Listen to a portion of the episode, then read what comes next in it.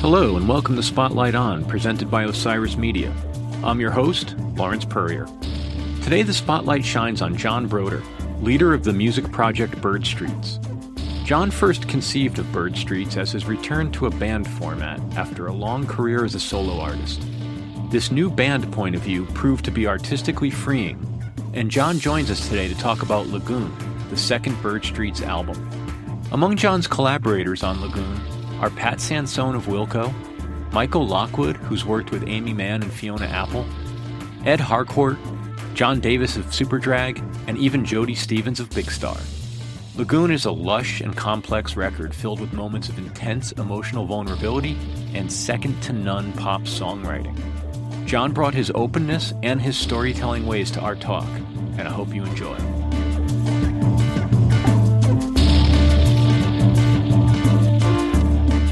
Thank you. Thank you for making time. It's great to talk with you. Yeah, thanks for having me. I was hoping maybe we could start and I promise I won't dwell in this space too long, but I was wondering if we could start with just a little bit of biography and all of the prep I did learning about you and immersing in your music. I realized I don't know where you're from and how you got started. Sure. Well, I grew up in upstate New York near uh, you know, this capital region, Sar- Saratoga, Albany area. I came up playing in bands up there from the time I was like 17, 18 years old. Put out a few solo records while I was up there. I had a record called Tiger Pop that came out in the year 2000. That was my first full length recording. Played pretty much everything my, myself on that. Inspired by people like Jason Falkner and Jon Brion and, you know, one man band types like that. And then a few band projects, a band called The Suggestions that lasted a few years. I had a band called Maggie Mayday that also lasted a few years. And then ended up in New York at the end of the aughts and I started making music here Bird Streets came about some years later after a couple more solo recordings kind of came and went and not much was happening with them. Just decided I needed a change and I had gotten to know Jason Falkner through a mutual friend and we had known each other for a while. So it was just like natural thing to call him up and be like, Hey, why don't we, why don't we try some stuff? And that's the very short version of the biography. yeah, we can dig in as much as you want. I, I just I like to speed through things. that, that's fair enough. Before I dive into some of the more Bird Street specific questions, um, just to set the table a little bit more, you said on you know in your early work you played all the instruments. What was the first instrument you picked up? Well, when I was a, a little boy, drums was my first love. Wasn't necessarily the first thing that I studied or anything like that. I studied saxophone in grade school and, and up through a little bit of college. But I was always more rock focused. I got a guitar around my 12th birthday and, and sat down and taught myself some songs just listening to the radio. And it was like this world opened up. I was like, that's where I'm going with this thing. And then I got a drum kit after that and a bass and, you know, just kind of learned my way around the rock and roll stuff. Are you one of those guys that can pick up pretty much anything and get a sound out of it? To a point. I'm not going to say I can do that with like a brass instrument so much. I might be able to. Um, you know, I, am sure I couldn't pull off the oboe. The double reeds always vexed me, but uh, yeah, I can fish something out. I don't know if I could play a song on anything, but I'll try it. I'll give anything a try. yeah. Where'd your musicality come from? Did you grow up in that environment, or was it a reaction to your environment? Or huh, a reaction? That's that's interesting yeah, my, none of my immediate family is musical. I have an uncle that plays, but I didn't really know him when I was little. I was sick growing up. I had leukemia when I was a little boy from the time I was two till I was six. And I'd been sick leading up to that. So I, I think I just sort of dove into the records that were around and immersed myself in the world of music. It was like those records were my best friends because I didn't really have a whole lot of, wasn't really socialized so much, you know, because I was just sort of always in bed or whatever. But so yeah, I think it just came out of me as naturally over time. Like that's what I wanted to do, and I found a way to do it. Yeah. Do you remember being sick? You know, bits and pieces. I don't remember the actual sickness. I remember bits and pieces of being in the hospital, and nurses, and different things. You know, some painful, some joyful, but Yeah, it's not, the, not my favorite topic, but it's, it's, it's pretty formative, though. I mean, it's, it's a big part of my life. So, well, it's interesting because that helps me, I think, get my initial understanding of something I read that you said in another interview. Maybe not directly in this context, but you referred to yourself as an album guy. I think you were talking about more as, you know, as an artist, you're an album guy. But I wonder, um, could you unpack that for me a little bit? Because obviously, in this day and age, even our favorite artists, we don't always get through a full new album, or certainly when everything was formatted to the CD, I, I often felt like, you know, maybe if this was less album, not a full yeah. 85 minutes or whatever it was. But, you know, what's, what's it mean to you to be an album guy? There, there was a little while there with the, in the '90s, especially with the CDs, where people really took advantage of how long it could be. it was. I'm uh, not sure everybody has 30 new songs every two years. no, man. Like I remember, like one of those Metallica records coming out, and it had a sticker on the front. It was like 76 minutes of music, and I was like, I don't know if I can do that. I'm sorry. There's probably artists I could, but you know, I grew up on, on the Beatles records and things that were conceptualized around a certain sound or style at a time the album just made sense as a body of work to me. And as I started writing songs, I don't know that I necessarily uh, think that way when I'm writing songs, but like in terms of like the actual writing part, but when I'm putting together records, I'm definitely thinking of like the whole feeling of listening to it in, in a in one fell swoop as sort of a, a movement versus individual songs, which I know is how people tend to actually listen to things. But you know, so try to make it work both ways when when I put a record together. I'm always fascinated, just like the music nerd in me, around the idea that in the old days, albums were albums. You know, the first collections of they were collections of songs, of 78s, of singles in an album, you know? Right. They were after the fact albums. Even up right. until the early Beatles, right? They'd put out singles and then some of them wouldn't even make it onto proper albums the album format didn't really take hold until later 50s as a predominant thing and definitely with the beatles and dylan that became it, the major format yeah you know I, I, like the trip that you can when you can sit down and really to that thing for 35 40 minutes at a time and i prefer artists that can make me want to do that versus you know okay enough of the same some artists you, after a couple songs you're like i've heard everything you're saying you know? yeah yeah that's always been been the goal for me to go under the hood a little bit at the risk of annoying you with like process questions. I love them. I love them. A few things strike me about the new album. And one of the things that strikes me is that it's not necessarily still new. It came out in November, maybe. That's recent, but I wonder like the entire process, the chapter, I guess I would think of it as, where are you at with the music?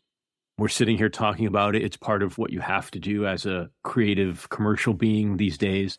Are you in the next chapter yet, or are you still, you know, where are you with this music? I am thinking about the next chapter. I'm always thinking about the next thing because I've always got a bunch of songs that are sitting there that didn't make the last one. I probably have 40 or 50 songs, or at least seeds that are close to songs that I'm like, what am I going to do with that? even as I'm finishing an album, I'm already on to the next one mentally. But with this record, because it's weird because this happened so much on either side of the pandemic. The first nine songs I think were done before before COVID, and then there was a big break where we couldn't really do anything.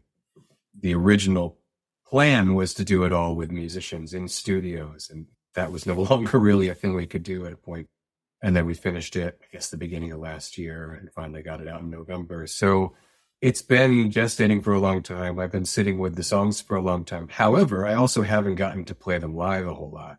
Really only done a handful of gigs since we started doing gigs again. I didn't, I, post COVID, I didn't do a gig until June of last year. And, and since June, it's only really been four or five shows we've been waiting to get out on tour and stuff, which will be in the spring and summer this year. So, that is to say, the songs haven't worn out their welcome for me yet. There's still a lot of, they're still pretty fresh in a lot of ways, and it's I still am enjoying playing them when I get to for people and seeing how they react to them in that context. I mean, I enjoy the feedback that people give me on the recordings, but it's a different thing when you get in front of people and you you know you can see them feeling it, and it's something I'm still excited about.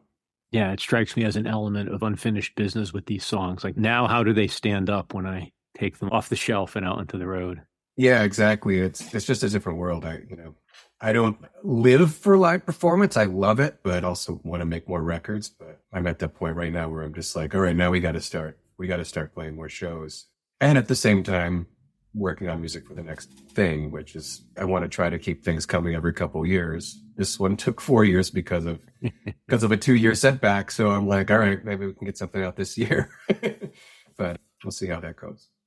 For you as an artist, how frozen in amber are the songs in terms of arrangement, exploration? Like when you take them out on the road, is there still evolution for the songs or is this performance of what you captured on record? You know i'm still waiting to figure that out with this one. The shows that we've done so far we've stuck to the arrangements that are on the record as much as you can with a record that's as as produced as this is some of the arrangements are pretty lush there's a lot of strings and mellotron and lots of guitars just as much as there was a lot of guitars on the first record there's just as many on some of these songs there's only so much you can do with four or five people. We've done most of the shows so far with five people. If we actually tour with the band, it'll probably be four. So we're going to have to do some real radical reimagining of, of how they go. But I'm also, yeah, I'm not really tied to it. I want the song is the song, and what goes on within it. You just pick the parts that are most important, and the rest of the stuff's candy. So I try not to dwell too much on I hear it when I play live. I hear the things that, that I know from the recording, but the important part is the vocal and the guitar and or whatever the accompaniment is. And everything else just goes around that. I also suspect that to a certain extent, the segment of the audience that is familiar with your music as opposed to somebody who's, you know, just being introduced at the gig, they hear those parts too. Like as an audience member, it gets filled in. You're not necessarily in real time obsessing about what's not there. Absolutely. Unless you're one of those people. I can be one of those people. I found myself in concerts before going like, where's the thing? You know, whatever. But yeah, I think most people understand it. I can't remember what song it was, but I remember playing one of these songs at our release show in November and hearing one of the parts sung from the audience. And I was like, that's amazing. Like when somebody like hears a part and that part is so important to them, and you're just it's just an after, afterthought to you as as the the composer or whatever. You know, that was just a little thing we threw on there because it filled that space nicely. But for the listener, like maybe that's you know that's the thing that makes it. So it's it's kind yeah. of fun to to have that play with it. Yeah, that's neat. There's some of the tracks that when I hear them, I think, oh, that's going to be fun to play live. And probably the biggest one that strikes me that way just in terms of like getting your rock on is machine. Like I would mm-hmm. like to be on stage and bang out some of those riffs. that one is a blast to play live. I love that one. Yeah, on this record, there's not as much of the. Um, the first record was a little more power pop, so there was there was a few more like anthemic type songs, but there's really only one or two of those on this record. But that that one is that was a blast to play in front of people. Staying with the theme of of an album, the sound is really something else. The mixing on it is um you said lush and you referred to there being sort of a lot of production or instrumentation with the mellotron and other things and i'm curious do you sit on the mixes like are you there or do you prefer somebody gives you a mix to respond to and react to I've tried it both ways. You know, when I'm working with Jason Falkner, like I did on the first record, I was there for most of the mixing. We did it all pretty much in the room. On this one, especially because a lot of the mixes ended up being remote because they had to be. I kind of let that go. And yeah, actually, most of this was just done with notes going back and forth between me and Pat Sansone and me and Michael Brauer. I kind of, I kind of prefer it that way. I kind of like to take myself out of it. I've done my part, and let's hear how somebody else hears it. And when you got a guy like Michael Brauer mixing your songs, he's one of the, the best there ever was. So it usually comes back, and you're like, "That's great. That's exactly what it's supposed to be." But you know, it's all, it's all what you put into it, and then if it comes back a little weird, then you can be like, can, can you just take a little of the weird out of it, or, or whatever, add more weird to it, whatever it is. It's a fun collaboration that way versus me standing over the shoulder of the person mixing it and just being like, oh, can I hear more guitar here? And you know, the person will be like, I'm not done yet. That's usually how I know how I work and I know how I can be in those situations. And I, I think it's probably better this way if I'm just here, you have your creative say on it, and then we'll talk about it. The analogy or the obvious analogy that comes to mind for me is filmmaking. Like you sound much more like you're taking a filmmaker's approach and turning the rough footage over to the editor and saying, "Return me a cut, and I'll I'll let you know how it flows." Yeah, yeah, it's, it's just more interesting. My part, I, especially with this record, I tried to be more just the songwriter, more just the singer, guitar player, whatever. But rather than getting into every little nook and cranny of the process, which is part of why I wanted to do it in studios, at least do basic tracks with real musicians live in the studios. So there wasn't as much nitpicking as it went along. It would just be like, that is, that feels good. Let's just go with that. And it's the same thing with the mix. So, you know, I just want to hear what, you know, everybody's got creativity to bring to it. And if I'm there, it's going to be more me trying to impose my voice on it, which I've already done at that point. That's, I'd just rather turn it over. My sort of final question on that line of inquiry could you tell me a little bit about the sequencing? Because that's another part of this record that works really well. I appreciate that. No, it really does. There's a there's an emotional narrative that that sits outside of just the music and the lyrics. Like the flow to the record's very strong. And so how does that come about? Is that Pat? Is that you? Is it a collaboration? Uh, no, in fact, that's one place where I rarely take outside input. I yeah, I, I tend to when I'm piecing the thing together, especially a record like this where it was a lot of different parts, a lot of different songs. There, there was another eight songs or something like that that were in the running, were in the mix. So it was, you know, kind of putting the moving the pieces around a lot until yeah. it made sense. And even up to the last, even when we were getting it mastered, after I got the first master back, I was like, swap these and swap these up until the last minute because it was just like, and then it fell into place as it does. Yeah, I, I guess I saw this as sort of an emotional arc. Like certain songs, when I imagined the record, when I was making this, making the recordings, I saw them in different places. Like Ambulance was originally supposed to be like near the end of the record. Go Free was going to be like at the beginning of the record. And then, you know, as things happened and more songs came in, like the last couple songs that I did with Michael Lockwood, uh, Unkind and Sleeper Agent, once those fell into the puzzle, it felt like Sleeper Agent, as soon as we recorded that, I was like, oh no, this opens the record. And then maybe go free is like the little ray of light at the end of it to take us out of this really kind of dark place that we've been in for 45 minutes.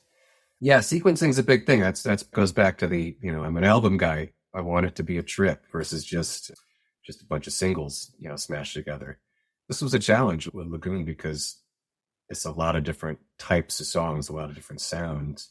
So make, making that I, it was a little weird putting like San Francisco, which is like this kind of 1973 like songwritery song, into Ambulance, which is like a mid 90s grunge song almost, and uh, you know, into Disappearing Act, which is my first tentative step into like kind of making soul music. All these different things going together, but yeah, it's all it all comes down to to to pacing and sequencing, and that that was it took a lot of work, but I feel like I feel like we got it. Yeah, it paid off. You've spoken elsewhere about both at the individual level and collectively about these songs and about what you were going through and what they're the sort of i guess aftermath of a reaction to in terms of your personal life. I did want to just ask a couple i wanted to ask about a couple of songs in particular and i should preface the whole thing by saying there were definitely a couple times when i listened to the album and i said i think i want to put the recording on pause and ask john if he's okay You're not the first person to say that. I've heard this before. Yeah, that's, that's something that comes up, and uh, this is my way of working through shit. So I write songs to uh, to get those things out. You know. Yeah, you mentioned one. I'm curious about what was San Francisco 1993.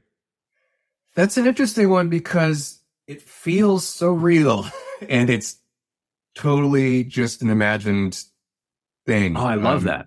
Yeah, it. But it, in the context of the record, in the context of what I was going through, was actually written prior to my split up from my wife. And I sat on it for a few years till I finished it. Yeah, it definitely feels like something that would fit right in with these other songs. Yeah, I don't know. I don't really know where it came from. I just had this idea. I had this first line, this first verse that kind of came out, and then it just flowed from there. The chorus took a long time. That's why it took a while to finish you know, four or five years till we finished it because I didn't know where it was supposed to go in the chorus. And I think when I sent the song to Pat, I sent him four or five different versions of the chorus, different, wow. completely different ideas until he was like, that, I think that's the one, you know. I wish I had a better story for it, but it's really, it really was just, it was just imagination on that one. It's interesting because the themes and the ideas in the record around processing your experience and the looking back and reflection, however you want to thematically summarize it or however people are doing that for you. Mm-hmm. Um, it's this one, it's almost like it's like a fake nostalgia. Not fake in a it's not a it's not a condemnation, but it's a in the context of all these songs that have genuine nostalgia or or rumination, this one is a it's interesting. It's I don't know what it means, but it's interesting. Yeah, I suppose there was, you know, there was a certain amount of real feeling that goes into it because I, you know, I, we all ruminate over something that could have gone a different way. I'm obsessed with the idea of alternate timelines and stuff. So there was certainly a little bit of that that played into it.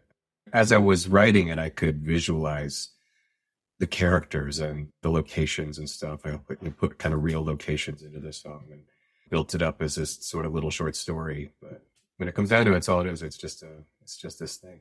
It's just sort of like a one-sided conversation, you know, which a lot of the songs on this record are. A lot of the songs about about my ex-wife, at least.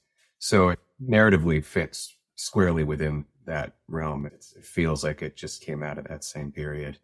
Maybe I shouldn't give it up. Maybe I should. Maybe I should just say that it was. But uh, yeah, I don't know. I love that song. I was interested to see how people would react to that song because it's very different from not only anything on the record, but anything I think that I've recorded before. It's nice to hear that people like it. When you say one sided conversation, is that, are they conversations that you didn't get to have or just it's too late to have or? In that one, it's sort of an, it's almost too late. I envisioned it as two estranged lovers, or at least one of them, trying to reconnect with the other after a long period of time trying to say like, "Hey, can we start over?" And the line, um, and I, I am forgetting my own lyrics right now. the, the line at the end of the second verse about you know like, "I wish we had more time," but or whatever. Gosh, I wish I could remember the actual lyric right now to quote it. it would be a lot. This you're going to edit this, right? Uh, a little bit. I am. yeah. Oh, hang on. Let me let me pull it up because I want to quote myself properly before I screw this up. The line is maybe a few more years would do us good, but I'm afraid to say that's all we got. And the idea was like, these are people like later in life, maybe the narrator in this song is sick or dying or whatever. And he's going back and, and reflecting on his life and being like, boy, this could have been a lot different if we'd, we'd just, I don't know, talked about it or whatever it was. So that's, that was the kind of impetus there as somebody who does a lot of, a lot of ruminating, a lot of thinking about like I said, alternate timeline sets. Um, yeah, it, it, took me to a real emotional place when I thought about that. So. Yeah, I would say, you know, as a person who one is of a certain age, two has what I assume, without probably sharing all the specifics of the situation, has been through a lot of what you convey in these songs and what you've revealed in your in your other interviews and in discussions. The immediacy and the realness of what's coming through in these songs, like again, as someone who's lived a lot of it, it's very, yeah, I hear New York in the background. It's always there. it's very authentic. Um, well, I guess, yes, the authenticity of, of, the experience comes through for sure. The immediacy of those feelings. It, it took me, it was very visceral for sure. Part of it is just processing things. Part of it is so, like a lot of these songs, like I said, one sided conversations. These are things that I wish I could say, or in some cases, wish I had said. And part of putting them out there. This, I mean, because it's a pretty vulnerable record. Part of putting that out there was is getting that kind of response back from other people that are like, "Yeah, I feel that. I've been there. I can connect with that." That that's been a really important part of the process too for me. Not just being like, "This is all how I feel," but like knowing that it's like, "Oh yeah, other people feel this way too." We've all gone through something. If not a divorce, it's we've all had a breakup that ruined us at some point. So like, you know, you can get in under the hood on that. So yeah. Yeah, that's a big part of it. We will be back with more Spotlight On presented by Osiris Media after this break. And now back to Spotlight On. Another song that along the lines of vulnerable, but also uh, in its in a strange way, a big fun song is Burnout in terms of the music. And I, as I was listening to it, or one of the times I was to it, it occurred to me it has that strange potential, especially when you put it in front of an audience, to become a song that's taken the wrong way. Sure. And it, it becomes an anthem. I can hear that. Uh, yeah, and uh, obviously it's not. It's not, but not not even remotely so. Uh, it's it's it's one of the more self-loathing songs on the record. But yeah, yeah, it's it's got this sort of chant in the last uh, the last minute or so of the song that I could see people sort of taking as almost like a rallying cry. It's not that, obviously. Yeah, that was a fun song to um, flesh out because I heard it as more almost like a punk rock song, and then Pat heard it a different way. And when we started producing it, it was like, oh, it's it's almost got like Echo and Bunnymen vibes. It's a very '80s kind of almost gothy music bed to it. So it, put it more in, in its proper place, I think. Whereas if it had been more of a rock song, it probably would people would hear it that other way for sure. But I think I give it away at the end of the of the second verse on that, where you know you get high and I wonder why nothing gets me high. You know, after all these other, yeah, that's pretty good. It, it just felt like that kind of put a little bow on it. If you if you were wondering what, how I was approaching it, that gives it it, that prevents it from becoming your uh, your rainy day women. It's not everybody must get stoned. exactly, exactly. Yeah, yeah, yeah. Uh, all right. Before I, I, I leave the realm of of the individual songs, there's two more I want to ask about. One is um is leave no trace. Okay. I don't even know where to begin there. Why don't I turn it over to you? Tell me about leave no trace.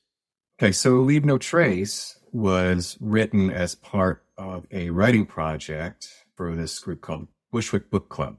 It's a group of folks that do musicians and poets and artists that get together.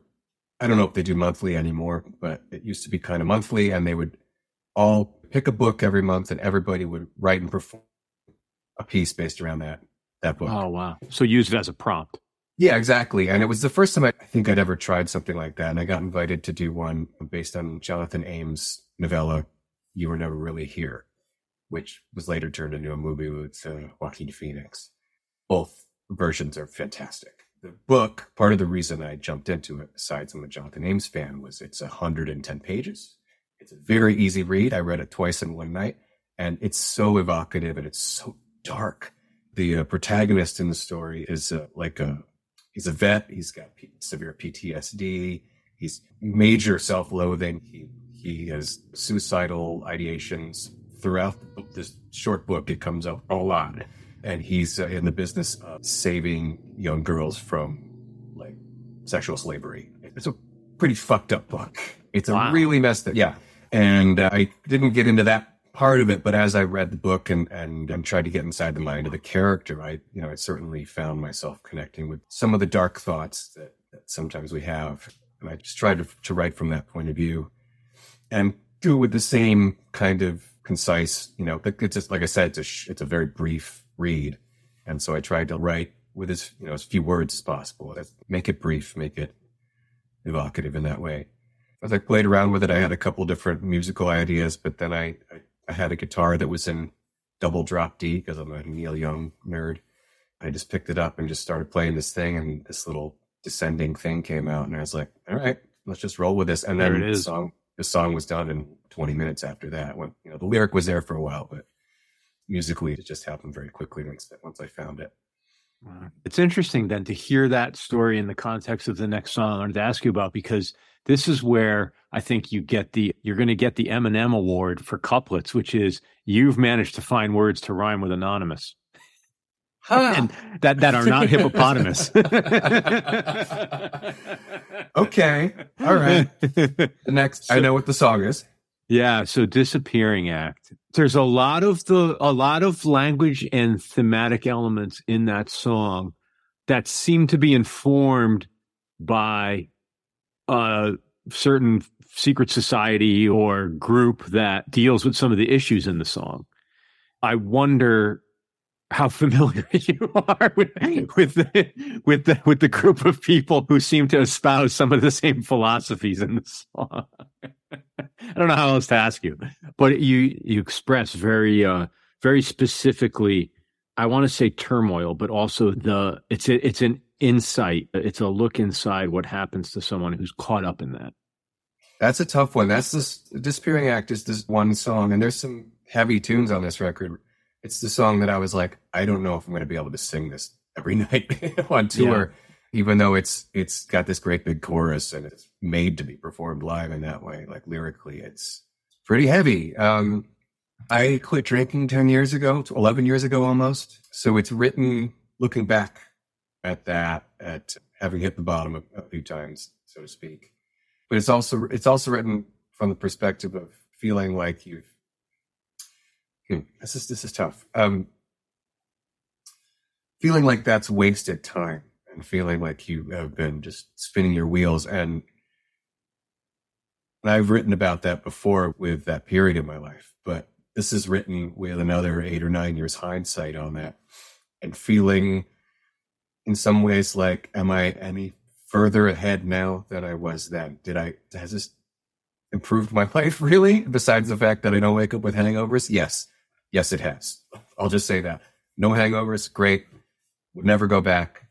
Best decision I ever made. But sometimes it's when you're still like pushing the same rock up the same hill as an indie musician, it's it's like, what am I what am I doing? so there's a little bit of both things there. It's kind of two different tacks. If your question was, do I go to meetings? I, I don't. I never did.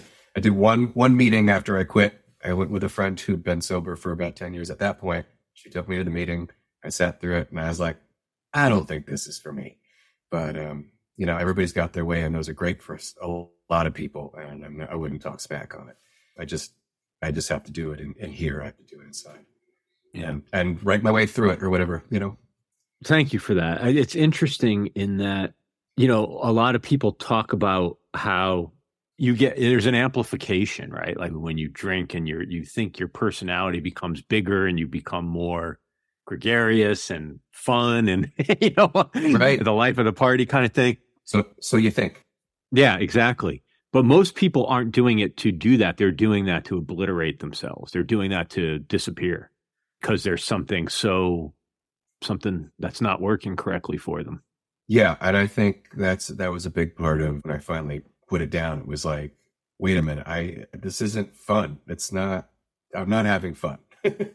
I am just trying to find the bottom again, or whatever. You're just trying to like put myself to sleep. So, yeah, trying to remember who to apologize to sucked. I hated that. Oh, I I'll be honest. I got lucky in some ways. I, at least I've been told. A lot of people told me like you never seemed like a never seemed like a total mess. And I was like, I guess I, I guess in that way I held it pretty good, held my liquor. I don't think that's a good thing. I kind of, I kind of wish I was more of a mess because somebody might have said something sooner, you know? Yeah. Do you create in any other media? Do you are you know? Do you paint? Do you draw? Do you are you filmmaker? Because you speak very uh, visually. Like you, your sounds like your process is very similar to a visual artist. And I'm just curious if you work in other fields. I don't I'm not a creator in any other field. I work in film sometimes, but not as a filmmaker. I do some background work as a day job. You may see me crossing the street in your favorite TV show sometime. Um, are you the corpse? Are you the corpse on Law and Order? I haven't been a corpse yet, and that is sort of one of those boxes I've been waiting to check. That's how you know you made it in New York. I, that's that's at least it, it's sort of a, a, rite of passage. Yeah, I, you know, I, I, I think of the songwriting as my writing. I, I do sometimes dabble in, in, in attempts at prose or of a screenplay that's been sitting in a, a document file for a hundred years like anybody else. But yeah, I haven't really pursued it. I've talked about maybe trying to paint or something, but I've never really gone after it. I just, I obsess over lyrics. I spend a long time writing lyrics and rewriting them and reworking them. And a lot of times I'm reworking them until I'm standing in front of the microphone recording them and I'll be like, "Hey, take it back. I got to say something different here." But it's probably a lot of the way that a lot of rappers work. It's the same thing. It's just like I want to make it more rhythmic, more interesting, you know, more descriptive, more evocative. So that's that's I support all in there. That's very interesting to hear you say because you do write your lyrics in a variety of like approaches or styles. So there are some lyrics that are much more compressed or sparse and mm-hmm. then there are other songs like Disappearing Act where there's a lot of syllables packed into each line. Yeah. You know, you're saying a lot, not only meaning, but you're literally saying a lot. It's very interesting that that you don't have just one there's not just one way you do it. I think maybe that's part of the reason that I don't work in other disciplines so much is because it's every time I write a song, it feels a little different. I don't have a tried and true process necessarily. Like some wrong, some writers just go to the piano every day and write, and that's just how they do it. And you know, some people are very lyrics first or very music first or whatever. I it's, it's it really is a little different every time for me. So it keeps it interesting, keeps it fresh, it keeps me wanting to do more of it. Yeah, I would imagine. A couple other things I was hoping to ask you about. Bird Streets as a thing, as a concept. As a concept, right. Yeah. I guess the most plain way to ask is is like what's the why? And I think you you started to answer it earlier in terms of I don't want to put words in your mouth, but I feel the need to say that I heard you. That was essentially it was like a it was just you needed a change of pace or something along those lines, but why start a whole new brand when it's not really a proper band per se? Yeah, well, I ask myself that almost every day. Um, I'm like, why didn't I just like basically erase 16 years of work? it's if you look at the internet, it's almost like I didn't exist until 2016. But um not true. You know, it was it really was just a it was a change of pace. I put out a bunch of different things. I'd made four different solo records. I'd done these different band projects that came and went. The last solo album I did, Little Hopes, just sort of came out and dropped like a stone. I felt like it just didn't do anything. And so it just felt like time to start thinking about what can I do next that takes it in a different direction. And I imagined Bird Streets originally as, as a band. I'd actually started it as a band at the end of like 2015 and it was intended to be that. But at the same time, I also started working on this record with Jason Falkner. And, you know, the name Bird Streets came from a place in Los Angeles when I was first working with him a couple years prior to that. So that felt like Bird Streets. So I was like, maybe it's both of these things. And then it was like, maybe that's just my name for it going forward. You know, maybe it's better to just hide behind a band name. It looks better on a t-shirt and a kick drum than just John Brodeur. I'll wear a Bird Street shirt. I wouldn't wear a John Brodeur t-shirt. It was living these two parallel lives, and I was just like, just I'm just gonna make it the umbrella for whatever I do going forward. I feel like in the long run it was a good decision, but it definitely it cost me a lot of agita for a while. Like, is this a good idea at this point in a career to just be like complete, you know, 90 degree, like, okay, we're going over here now. Even though it's the same thing, it's the same guy writing the songs, and the songs have a lot of the same you know, emotional threads as some of the other stuff that I've done. It just it just made sense. And I feel in a lot of ways like I've kind of um, opened myself up a lot more in the songs in, in ways that I don't think I did in work before that. I mean, it also is just live and learn and, and get better at the craft. But like, I, I don't think I could have put my name on a song like Disappearing Act five, six, seven years ago before this. Calling it Bird Streets just makes it a little easier to just be like, yep, okay, that's me. But it's also got a little bit of a of a of a shell around it. It's like your Gene Simmons. Ha. or not. Never say that. Oh, the Donald Trump of rock and roll. Yeah, unbelievable. Um, we could go down that. But you know, it's interesting. I spoke to another artist recently, more in the electronic field, and he performs under a stage name as well. And he said something very similar. It basically allows him to be a version of himself that he might not otherwise be. In his case, he was a little more specific in terms of how he can behave on stage. He's more reserved in quotes in real life, but having sure. this alter ego allows him to express parts of himself that he might be too self conscious about. Yeah, I don't know that I necessarily have that same physical transformation. I, I feel like I'm still the same dude on stage, but yeah, it was like I thought of groups like Nine Inch Nails or World Party that was like it's it's one guy, but it's also a band. It can be all these different things depending on how you approach it. You know, it's a cool little name to put on things versus yeah. versus feeling like I got I'll just hang myself out there every day. Do you have a future concept for it in terms of like would each project be you and a different producer or do you see it settling in on something more stable or do you even need to think about what it will evolve into? I prefer not to. It's opened a lot of doors. It's allowed me to, it's allowed me to work with a lot of people that I didn't know that I was going to be able to work with in the past. You know, getting to work with Pat, getting to work with Michael Lockwood, folks like that wouldn't even have been on my radar in terms of like my ability to connect with those people six, seven years ago. I kind of want to just kind of keep pushing down that path. I, it's enabled me to send the emails that I might have sat on for a lot longer and just be like, Hey, you want to do something? And a lot of people are like, yeah, I'll do it. I just, I kind of want to just, you know, keep expanding the circle. I'm going to do, you know, I'll probably do records with a single producer at different times. Like I actually have another half a record that I've worked on with Jason Falkner that we're probably going to finish later this year and a couple other projects that are boiling up. You know, we'll see how I approach them, but I like just trying different stuff, seeing what sticks. Yeah. One of the things I really enjoyed about digging into the music and especially with Lagoon was that there's like a sense of lineage, if that makes sense. Mm-hmm. I can hear where you came from or what you what informed you, but not in a derivative way.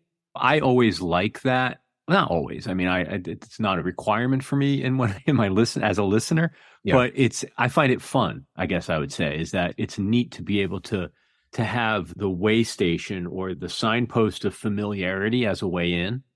Yeah. But then to have the next version of it evolve. So whether it was hearing a little bit of Aimee Mann or obviously Big Star or I actually I was there was a playlist that you had on the website and it was a mixture of your songs and then clearly music you liked or people in your universe. And I was surprised that I didn't see the Jayhawks because I hear a lot of Gary Louris oh, nice. in the guitar playing too. That's a really nice thing to say. I love Gary Louris and I love the Jayhawks. I made that playlist that you're speaking about. I, I didn't include the Jayhawks because I haven't worked with any Jayhawks yet. But, you know, ah. if you're listening, Gary, I love your songs. I would love to write with you someday. Yeah, I, I just, I kept that to people that have been in in the universe played or contributed to the records. So, you know, Aimee and Big Star, you know, Jody, Jody played on, on three of songs and, and Wilco, Pat, a lot of different things like that. But I try to like synthesize the different things through my own voice so you don't just hear me copying somebody else's, you know, vibe. Although a song like Go Free, I wrote that knowing I was going to Memphis to record at Ardent with Jody playing drums. I was trying to write a Big Star song a little bit, even though it probably came out a little more like Matthew Sweet. But oh, he's another one. What a... another favorite. And like actually, one of the things when I was putting the sequencing together to go back to, one of the things I thought about was his album Altered Beast, which is a big long record that is another kind. It's a journey. It's got some real dark spots, some real bright spots, and it goes through the whole range. And it's another record that that Jody plays on that was recorded in that same room. So, or at least parts of it but also because he recorded that album in a bunch of different places. It's one of those. So I was like, we, this can be done. It can all go together and make sense. But yeah, I, I listen to a lot of music. I listen, the, probably the only thing I listen to that you don't necessarily hear in my own music, although you brought up Eminem before, I listen to a lot of hip hop. I listen to, to everything, you know, but things like, you know, I'm a huge Elliott Smith fan. I feel like that comes through sometimes, but I don't feel like I sound like Elliott Smith. I was and am a huge Radiohead fan which you might hear a little bit here and there in the guitar playing or the way that we approach different textures, but I don't think any of my stuff really sounds like them. Maybe a little bit on ambulance might sound a little like the bends, but that was intentional. But yeah, I, just try to like, you know, filter it all through my point of view and comes out like it comes out.